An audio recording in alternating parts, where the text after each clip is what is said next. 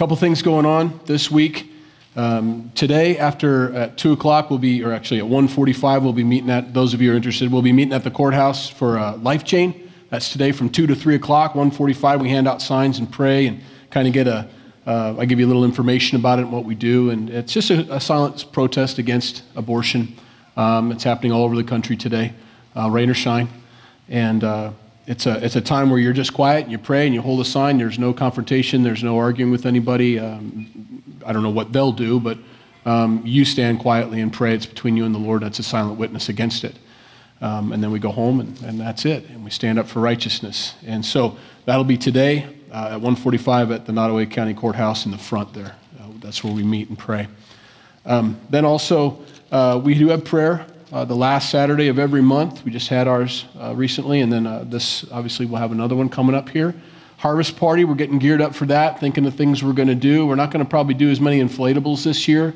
Um, uh, we're going to do more of a because it's a it's like we start like five, so um, it's hard to spend all that money to rent it for two or three hours as opposed to a whole day when it's like on a Saturday or something. So. Um, we're going to do more family stuff and, and competitions and weenie roasts and food and cake walks still and all that stuff. But as far as the expense goes. We're going to try to cut back a little bit this year. Um, uh, when our guest speaker came on Wednesdays, those of, you, who are here understand how great it was and how what a blessing it was.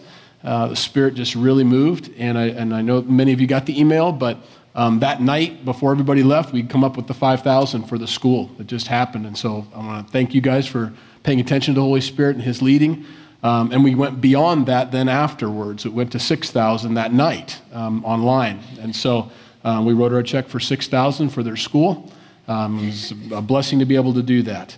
Um, now, for anything that continues to come in for that, um, we're going to give that to Hear My Ministries. That's David Spencer's ministry that he has over in Africa, because that's how we got in contact with her and all, and want to make sure that they have what they need as well. Um, there's different things that they do over there, but the most recent thing is the School of Ministry that they want to do over there. It's a vocational, but it's also a Bible college at the same time. And so they're learning both, um, uh, and, and, they're, and they're going to grow and hopefully send out pastors and, and so on. So he's getting that going.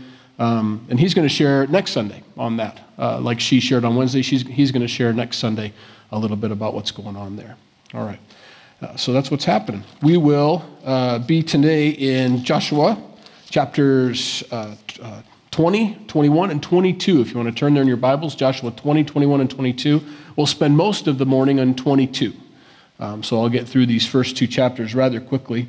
Um, and let's pray before we get started. Lord, we thank you for this opportunity to open your word and to read it and to study and to grow and to learn some of it, the details. Um, some of us gives us some historical background, um, solidifies some things that we learned in the past, and we'll learn new things. Um, so open our hearts and our ears and our eyes to everything that you have for us um, as we look at their life with you, their walk with you. Help us to see what you're trying to teach us in our walk, in our life with you. And help us to learn. Um, these things you said were written for our admonition. Their life story is laid naked before us, uh, good, bad, and ugly, um, so that we can learn not to walk in some of their ways, but to also walk in some of their ways as they were obedient to you. And so, God, help us to take heed this morning. In Jesus' name. Amen. Chapter 20 is the city of refuge. They're going to name those cities. They finally conquered the land, pretty much. They've divided it up anyway. Um, and they're going to start placing the cities of refuge. Um, if we remember what those were, those are the places where if a manslayer uh, was accused, he could run or she could run to one of these cities quickly uh, and get a trial, a fair trial there before they got attacked by the avenger of blood. Kind of a weird uh, cultural situation back then. Um, a lot, very much Wild Westish, if you know what I mean, uh, um, vengeance and, and all. Um, and so there was an opportunity for them to go to these cities, and once they got into one of these sanctuary cities, um, these cities of refuge, they could sit there and wait and be judged properly. Now, it doesn't mean they're off. It doesn't mean if they make it there, it's like base. It just means that, well, the Avenger Blood's got to wait until the trial's over before he or she does what they need to do. Um, and that's, that's how they did the death penalty back then. You were the one to cast the stone. you were the one to initiate it. There wasn't a group or someone over there to flip the switch. There's no volunteers. You were a part of um, the, the, the, the, slaying of the, of the murderer. And so um, the avenger of blood is chasing them, and you got to get there. And so these are these cities. They're going to scatter them so they're uh, about a mm, about a half day's run. So you better be in shape, kind of thing. We talked about that before when we covered this. But this is the actual laying out. Now, what I want to focus on here is the names of the cities. Uh, the first one is uh, in verse 7 uh, of chapter 20, Kadesh, and that means holy one. It means holy one. The second one is Shechem, and that means shoulder. Kind of a funny name, shoulder, probably in the mountains somewhat, obviously, but um, it means shoulder. And then there's Hebron, which means fellowship. And then there's Bezer, which is fortification. And then Ramoth, or Ramoth, is exaltation. And finally, Golan, which is rejoicing. And if you look at all those names of those cities and putting them all together, you really see a good picture of Jesus. He is our city of refuge. He's the one we run to in our time of trouble. He's the one that gives us a fair trial. Now, it doesn't mean that we're off, but when we stand before the judge, we have an advocate. And not only is our refuge, our city of refuge, he's also our justification in front of that judge so that we do have, um, we are sinless before the Lord. And so we can see that God is the Holy One. Jesus is the Holy One. He's the shoulder. The government be upon his shoulders. And fellowship, he's the reason why we have fellowship with God. Jesus came to bring peace between God and man. We have that fellowship. He's our fortification. He's our stronghold.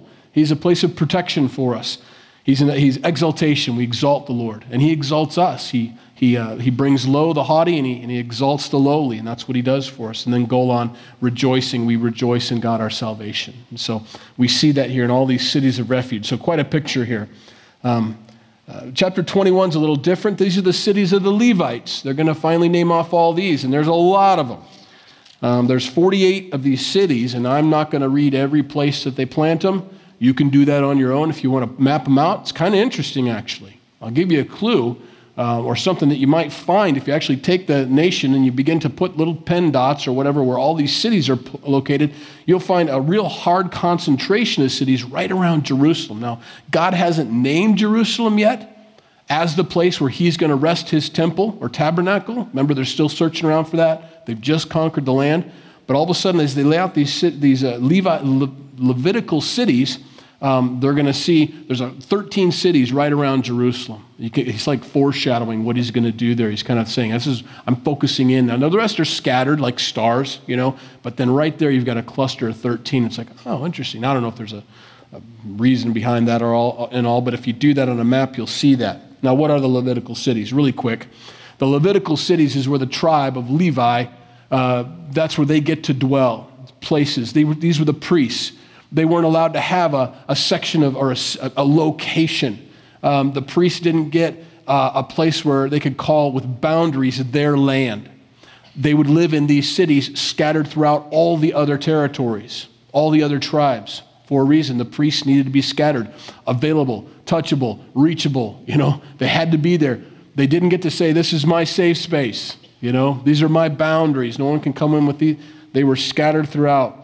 Um, and they would have these cities, and then they would have the outlying areas of these cities also for all their cattle. So they could own stuff, but, but they weren't supposed to be farmers and planting, and, and, and they weren't supposed to do, do all these things. They were supposed to be focused on you know, serving the Lord and all. And so um, they were able to have property, but uh, their cities were meant to be scattered so that everybody, you know, when you'd see the Levitical city, it kind of reminds you, although you wouldn't see Jerusalem every day, where the tabernacle was or the temple, you'd see that Levitical city and be like, oh, yeah, God. You know, always a reminder, a very present uh, understanding that God is always there. And of course, the picture here obviously is of us.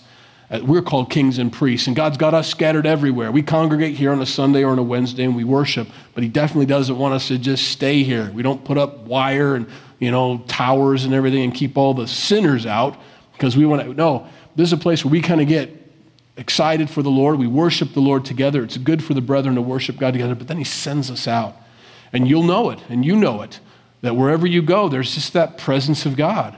And people know that about you, you know? Um, if, you're, if you are walking with Jesus and you're a solid Christian and you have a good testimony in your workplace, people know where to go when they need prayer.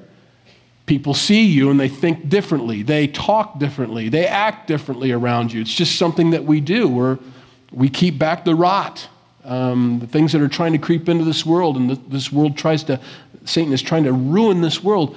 Wherever God puts us, we're like, um, we discussed this, a fountain of living water. And it makes that dry desert place living again. And, and, and And that's how God uses us. And so this picture here is very clear. We're like these Levitical cities scattered throughout the land. Um, in, the, in the end of this chapter, uh, verse 43 of 21, I want to read this. After the 48 cities are named, 13 of which are around Jerusalem. So the Lord gave to Israel all the land of which he had sworn to give to their fathers, and they took possession of it and dwelt in it. The Lord gave them rest all around, according to all that he had sworn to their fathers, and not a man of all their enemies stood against them. The Lord delivered all their enemies into their hand. Not a word failed of any good thing which the Lord had spoken to the house of Israel. All came to pass. God is faithful to keep his word. He always keeps his word. And that's something we trust in and we hope in. Um, sometimes you'll get the question as a Christian, I'm not sure I'm saved. Someone, or you may even ask that question. I guess I don't know. Um, I, sometimes I wonder if I'm saved. We don't go by feelings. And that's really important that as Christians, we do have feelings, and it's nice when they're there, but we don't go by feelings. We go by God's word. God's word says that I'm saved. God's word says that Jesus died on the cross for my sins. My believing that is a fact that I'm saved. Whether I feel saved or not makes no difference at all. It's the fact that God's word says so. I have to believe him at his word.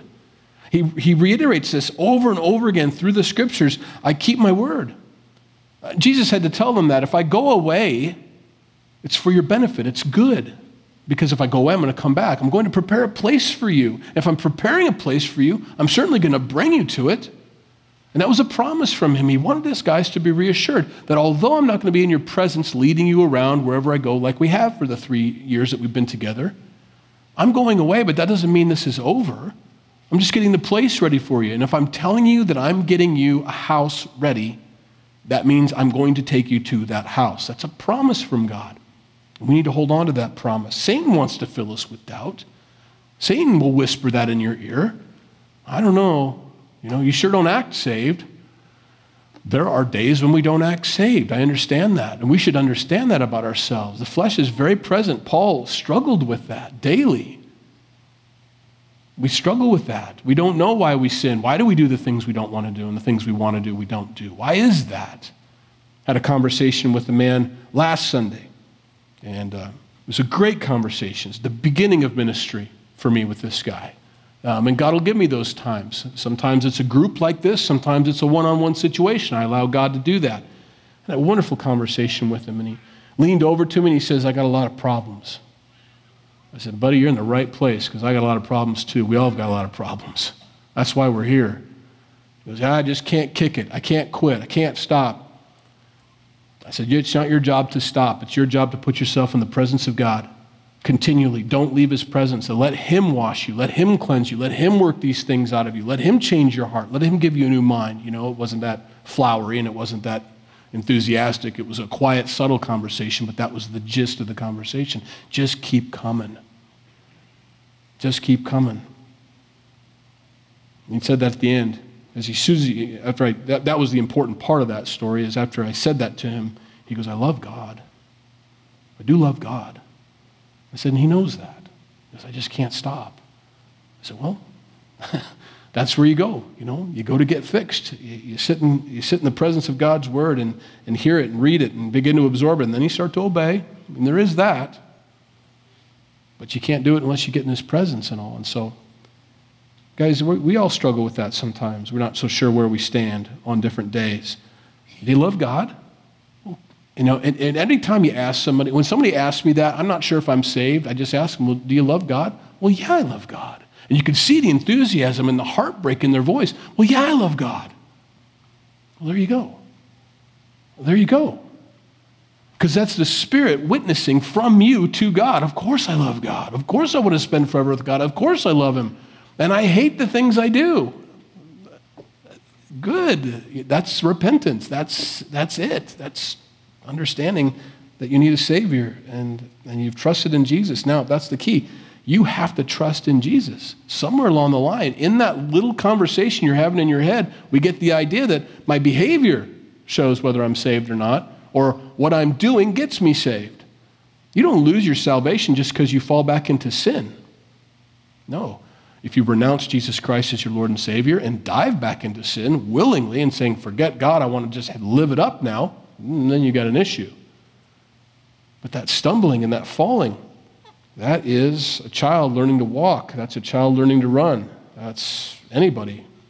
Um, I like watching football games, professional football games. When they used to be outside, remember that? There weren't any domes in the snow. Those guys looked like a bunch of bumbling idiots out there. And they were pros. Slipping and sliding and skinning. The ball was fumbled 12 or 13 times in one play, just going from person to person and blocking. You're watching this, and it was comical, fun to watch. They weren't having any fun. They felt stupid too. They felt dumb. I'm a pro. My, out of my cleats should be digging in. The mud was too deep. It was way past the depth of your cleat. You couldn't grab it. Even the pros look stupid sometimes and look like they're fumbling the ball. Depends on the weather a lot of times. Depends on the weather. You got to trust God. You got to believe Him at His word. He says, I'm going to keep my word. I'm going to keep my word. Now, chapter 22 is where I want to spend most of the morning here. Then Joshua called the Reubenites, the Gadites, and the half tribe of Manasseh. So we're done conquering, and they're going to send these two and a half tribes back over to the other side of the Jordan. It's time to go. So this is their farewell. And so Joshua says to them, You have kept all that Moses, the servant of the Lord, commanded you and have obeyed my voice in all that I commanded you. You have not left your brethren these many days up to this day, but have kept the charge of the commandment of the Lord your God. And now the Lord your God has given rest to your brethren, as he promised them. Now, therefore, return and go to your tents and to the land of your possession, which Moses, the servant of the Lord, gave you on the other side of the Jordan. But take careful heed to do the commandments and the law which, which Moses, the servant of the Lord, commanded you. And here's what those commandments are to love the Lord your God, to walk in all his ways, and to keep his commandments, to hold fast to him, to serve him with all your heart and with all your soul. So Joshua blessed them and sent them away, and they went to their tents. Remember, these are just the men, though. All the women and the children are still back on the other side, and some of the elderly. They're on the other side, and God said, No, don't, you don't have to all go. I just want the, your men of war to go. And so the men of war are the ones getting this. He's telling them, Now you go back there, and I want you to stay close to God. That's their biggest fear. stay close to God, by the way. Please stay close to God. Don't walk away from God. Stay close to God. And that's what we tell each other, hopefully. Stay close. We tell our kids when they leave the house, stay close to God. I mean, I'm pretty sure you were coming to church all these times because you wanted to come to church, but now that I'm not around, to make sure you get in the car every morning, have a good time in college, be sure to go to church, stay close to God. Why do we say that? Because we don't want them to fall. We know what happens when you don't stay close to God. We know what happens when you walk away from that situation, when you walk away from the presence of God's people, when you become isolated and alone. They're worried. You're going on the other side of the Jordan. We're not going to see each other. Not that we're all visiting each other every day on the east side of the Jordan, but on the west side, uh, we don't know how long it's going to be before we see you again or spend time with you again. You know? Stay close to God, he says. He does acknowledge the fact here before we move on that God did give him that land. It was a permissible thing by the Lord. And he said that through Moses. And he, he tells us that. Um, well, he says it there in verse 4. Go back to the tents, the land of your possession, which Moses, the servant of the Lord, gave you on the other side of the Jordan. We know that that's from God. You can have that. Now, those 10 tribes, you know, nine and a half, or they're actually 10 tribes, 10 and a half on this side, two and a half on the other, or yeah, the other way around, nine and a half and, and, and two and a half. Uh, these nine and a half have kind of the same attitude I have about the two and a half. It's like, I don't think that's the best for you. I don't think that's where you should be. I think you're supposed to be over here in the land of Canaan. I don't think you're supposed to be over there, but God's given it to you, and there's like a permission there. But there's also a skepticism there, and I have that, and I don't know whether it's right or wrong. I just know that if it was me, I would not want to be on the west side of the Jordan. That I would want the clan of the Dirks to be all the way over to the Mediterranean Sea. I mean, I want to be as far, I want to be as far into the land as I could possibly be. That's where I'd want to be, personally. And so you kind of wonder about these guys. And I have a feeling to have that because we're going to see a challenge here in, in verse 10 because of this attitude, because they're not so sure. And we see this plea please stay with God. Now, Here's what happens. Verse 7 The half tribe of Manasseh Moses had given a possession in Bashan, but to the other half of it, Joshua gave a possession among their brethren on this side of the Jordan. So remember, that's that one tribe that got possession on both sides. You can look at your Bible map. Okay, they got possession on the east side of the Jordan and on the west side, however you guys are looking at it. They get a little bit of each. And he mentions that here.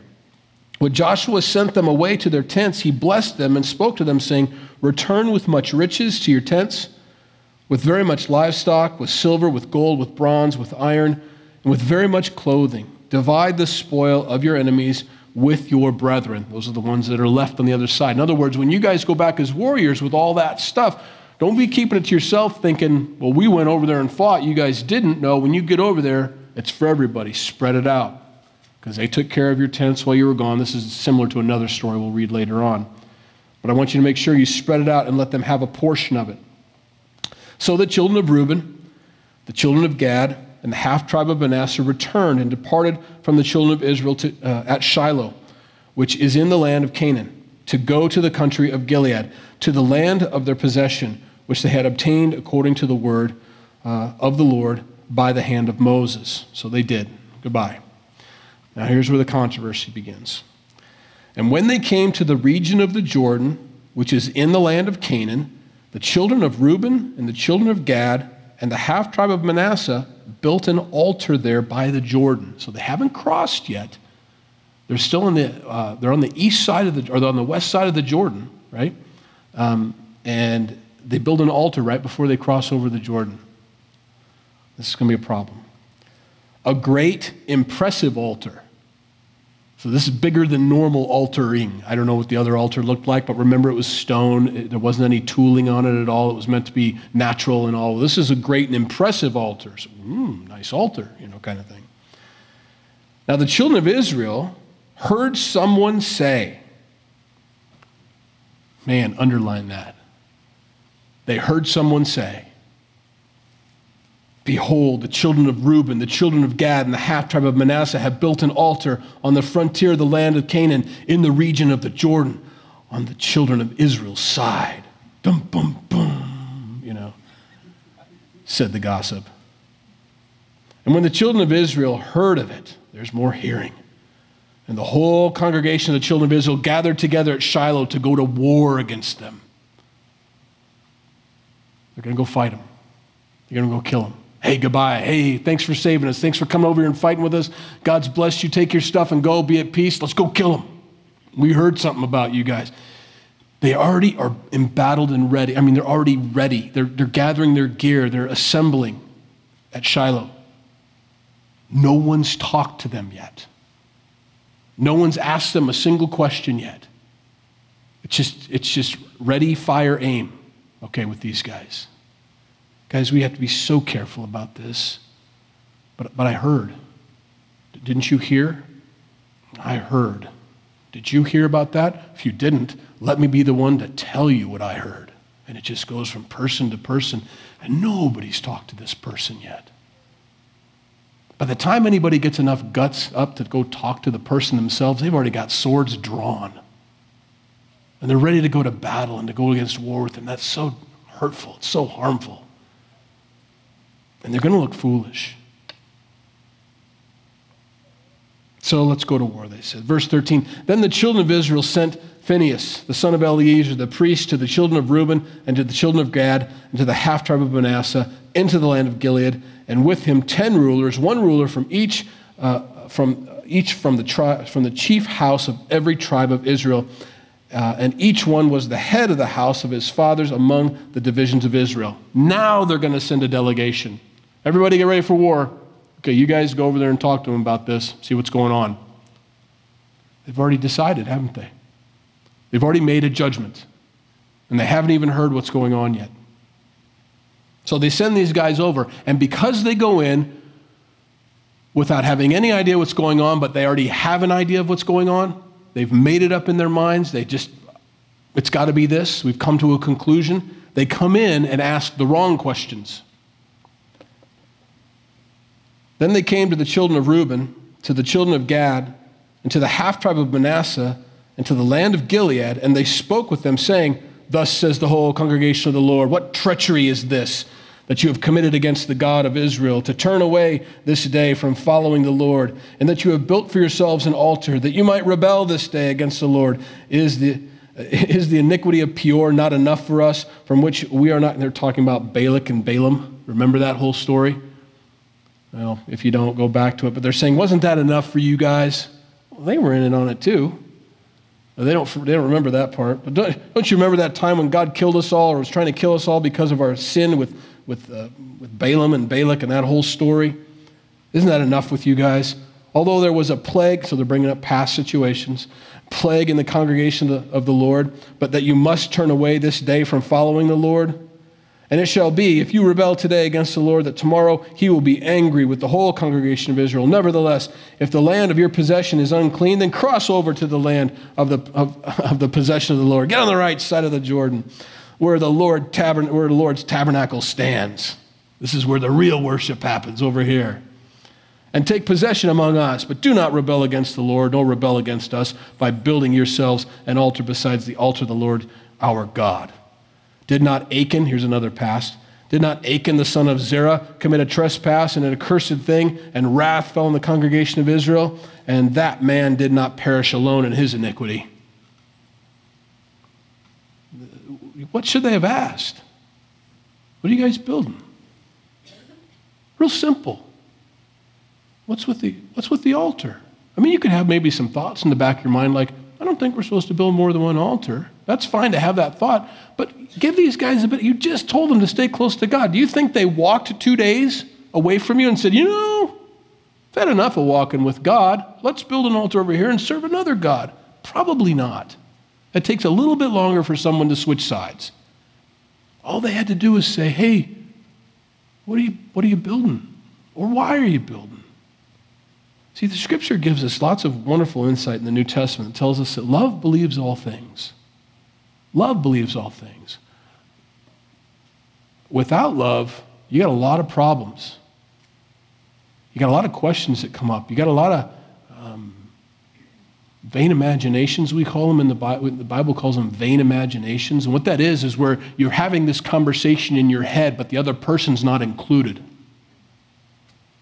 well, they're going to say this, I'm going to say that, and they're going to do this. And some of you might even have that. My, my daughter, I'll give you an example, funny story to kind of lighten it up here a little bit, but Anna, she's not here, so we'll pick on her. She says, Dad, do you, does your mind ever wander during the sermon? I said, Well, that's not fair. I'm giving the sermon, you know? but yes, it does sometimes, and you can recognize it. She goes, Well, mine does. Is that okay? I said, Well, no, I'd rather you'd not wander off too far. So, so sometimes I think about people coming in the door, and I'd be like a ninja, and I'd start just describing how she'd take all these people out. They're coming here, I'll do this and that, and I'm like, okay, Anna. So watch out for Anna. I mean, I'm telling you. But she has this imagination going on in her mind, this whole thing that's happening. They're going to come in the door, and then I'm going to come like this, and I'm like that. I'm going to jump over the chairs, you know, and she's got this thing in her head. And that can get us into a lot of trouble when we have these conversations with them and they're not able to defend themselves or even give an explanation, but we already know what the answer is going to be. Now, I've picked on, I picked on them because they didn't come with the right question. They should have just asked what was going on. But I will also pick on the two and a half tribes. Wouldn't it have been nice for them to tell people ahead of time what they're doing, knowing that they've got a past problem with people walking away from the Lord? I mean, for, we spent 40 years in the wilderness for rebellion, and these two stories that you brought up, wouldn't it have been nice if they said, hey, by the way, we're going to build an altar, but it's not what you think? Well, thanks for letting us know, because I, I, you know, we can alleviate a lot of people's worries, concerns, and vain imaginations, because they're weak people just like we are, by just communicating with them a little bit and telling them ahead of time, you know, what we're about to do. I don't want you to get the wrong idea. Here's what I'm going to do, and it's not because of anything. You got to be careful with that.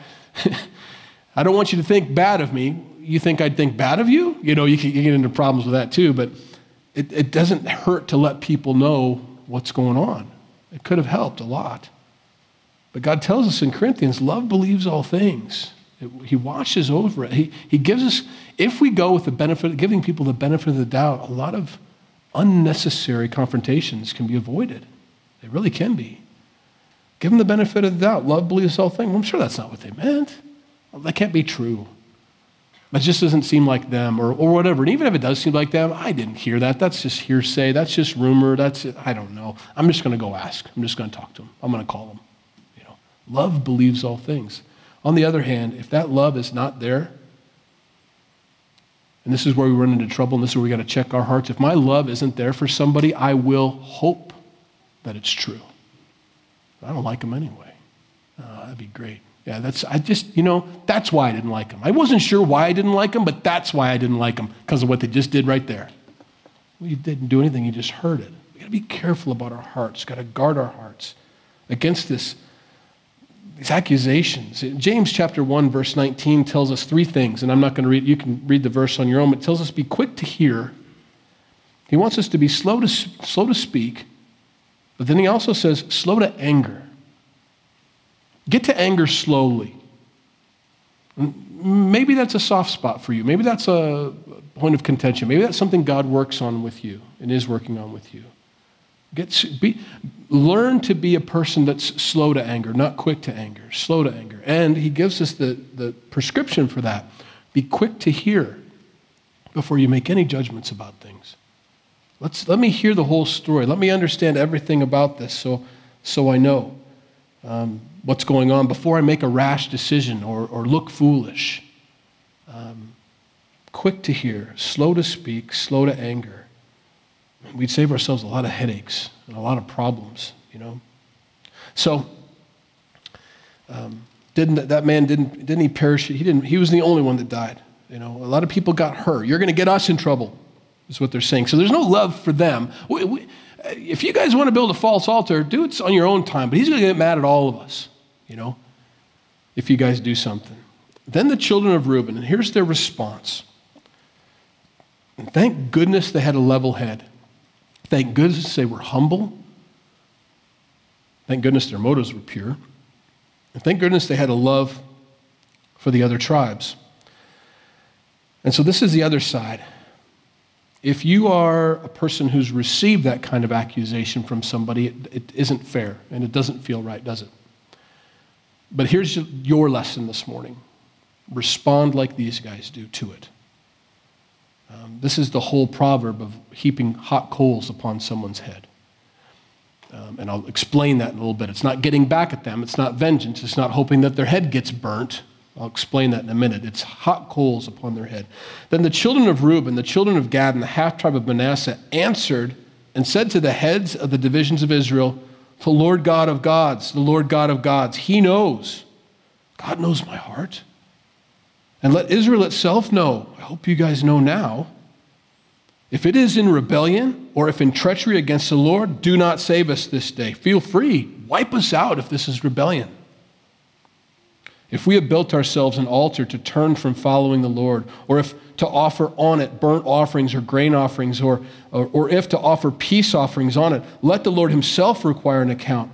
But in fact, we have not, we have, we have done it for fear, for a reason saying, In time to come, your descendants may speak to our descendants, saying, What have you to do with the Lord God of Israel? For the Lord has made a, the Jordan a border between you and us. You children of Reuben and the children of Gad, you have no part in the Lord. So your descendants would make our descendants cease fearing the Lord. Now, what caused them to want to build this memorial altar, which is all it is? The two things fear and a reason. Fear and a reason. No, no, no, we were just building this because we were afraid you'd forget that we were your brethren. You might say later on, 100 years from now, 200 years from now, that we're not a part of you because we're not on the right side of the Jordan. That God's put this barrier between us, and that's not true. So we want to build this altar so you guys remember, we're over here too. You know, we're not, we're not leftovers. And so they acted out of fear. What brought that fear on? Probably Joshua's admonition when he sent them away. Okay, you guys, thanks for coming over here and fighting. Go back to the land you came from. That's great, but don't forget to follow God.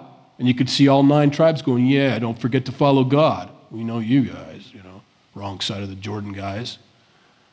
Hey, we're the right side. We love you guys. We just, you know, uh, build an altar. Let them know. You know, they don't know what to do. There's a lot of junk going on here. How about just giving us a hug? Man, this is great. This is great. Guys, go back in peace. Be blessed.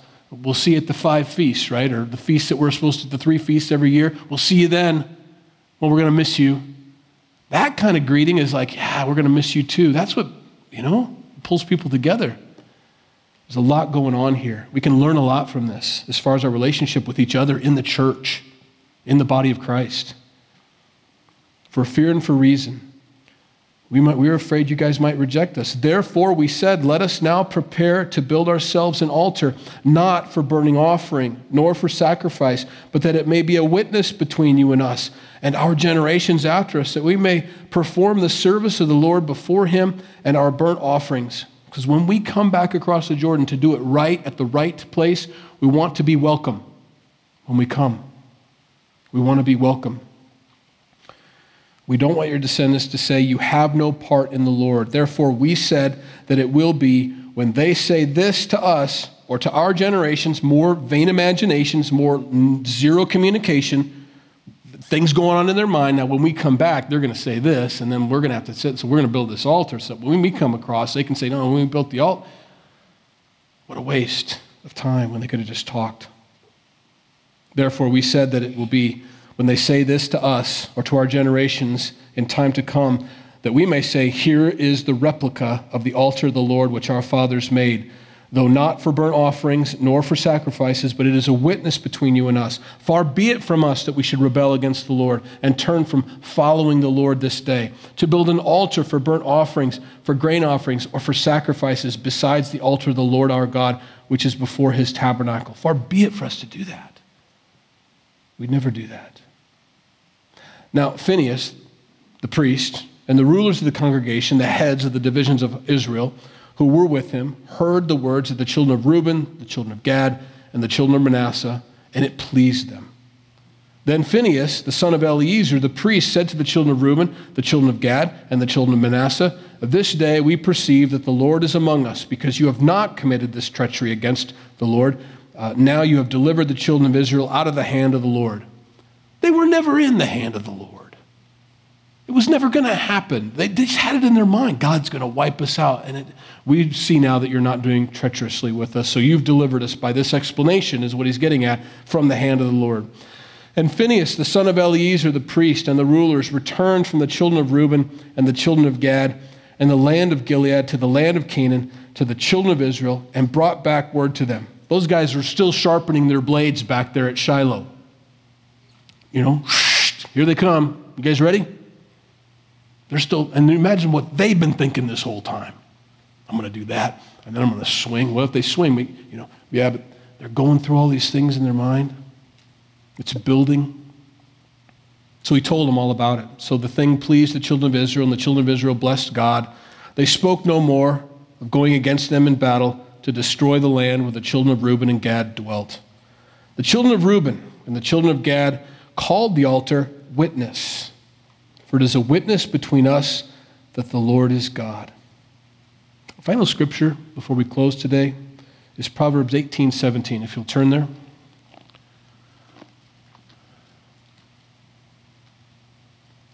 It's very apropos for what's been going on in the news.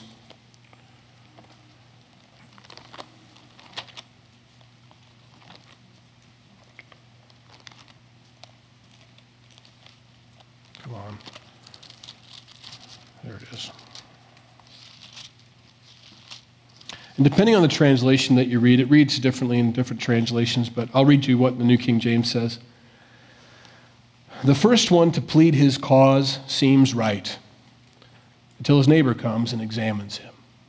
In other scriptures, it may say it this way it says, one, one man seems right until the other man speaks his side of things, basically. And then you're like, oh, but if you only heard one side of it, and you come up with all these conclusions and all these things, and then you go without talking to the person. Did you hear? Did you hear? Then, when the neighbor does come and examines him and gives his side of the story, then you can make a fair judgment. Then you can really see what's going on. But you got to hear both sides of it before you come to a conclusion, before anger comes. Quick to hear, slow to speak, slow to anger. It's probably one of the most important verses Be slow to this stuff. Get all the information first before you just jump to a conclusion. And to be honest with you, if you're filled with the Holy Spirit, the fruit of the Spirit is love. Love believes all things. Until proven otherwise, love believes all things. It's so much safer when we walk that way with each other. Um, carefully. Luke 17, and I'm, not, I'm just going to give you a summation of it, warns about this. Warns about putting a, a stumbling block in front of a brother or sister. And an accusation, as opposed to a question, which is what should be asked, but an accusation before another, the other side's been heard is a stumbling block. It can drive people away from the house of God. It can drive people away from wanting to hear more about the Word of God. And to be honest with you, as they get driven away, they may fall into the very sin that you accused them of, although they hadn't at the time of the accusation. It's just a warning to us. And the person who gets the millstone in that situation around their neck is the one that caused them to flee the house of God because of the accusation. We have to be very careful that we walk very carefully with each other. We don't want to drive people away because outside, separating themselves from the body of believers, and they may dark, not darken the door of another church because they were so offended. I just can't be, the, can't be around them anymore. Now they're vulnerable out there. Now, God's got them and Jesus has them, but they're much more vulnerable and susceptible. And to be honest, if that's what they think of me, well, maybe I ought, if they're on the edge, if that's what they think of me already, and there's no getting past this, I may as well be it. Self fulfilling prophecy almost. Got to be careful with each other loving each other, helping each other up. Remember that that's what this is for. I'm, I do not mean to be berating you. Um, I'm not. I don't know of any situations in our fellowship. They may be there, they may not be. I don't know. I'm just saying, as a, as, as a pastor, as a shepherd, as someone who's trying to, we want to raise up this flock and do it right. If it hasn't crept in, great. Make sure it doesn't. And this is a warning for all of us or something that may happen in the future. If it has crept in, repent. Get it right with that person. I made a false accusation against you. I'm sorry. Will you forgive me? You know, um, I hope I didn't hurt your feelings. It was wrong. I didn't get both sides of the story. I only heard one side, and I began to spout off. If someone's left the church because of something you've said, go find them. Leave the altar and go find them and make it right with them, you know. And I hope that's just theoretical. I hope there's no, I hope there's no actual examples of that. But be careful. Really be careful with each other. Um, you know, we're all in a hospital here and we want to get fixed. We want to get better. And everybody's gown is open behind like everybody else's. You know, we're all exposed. Keep that in mind as we're helping each other out. You know, help each other up. Let's pray. Lord, we love you. We thank you for your word. Thank you for this example of just bad communication all the way around. Um, bad hearts. Um, they love you, and in the process of loving you, they thought it would be best to throw their brethren under the bus without talking to them about it first. Nobody prayed. Nobody sought your opinion, and we get into such trouble with that. God, help us to seek you first when we hear something. Um, help us to get both sides of the story, Father. Help us to go to that person before making a judgment, a call on it. Um, help us to be very careful with one another. Help us to operate out of love, not suspicion, not skepticism, um, even not of, of a I don't know, a haughtiness where we just know this isn't going to end right. And we, you know, help us to walk in love and humility um, with each other and with other people that may come to our fellowship in the future, Lord, that we might not do any harm, God. Um, but we make sure they feel welcome in your presence, that they wouldn't ever feel like they couldn't come to the altar, um, your altar. We love you. In Jesus' name we pray. Amen. All right. Have a good rest of the week, guys.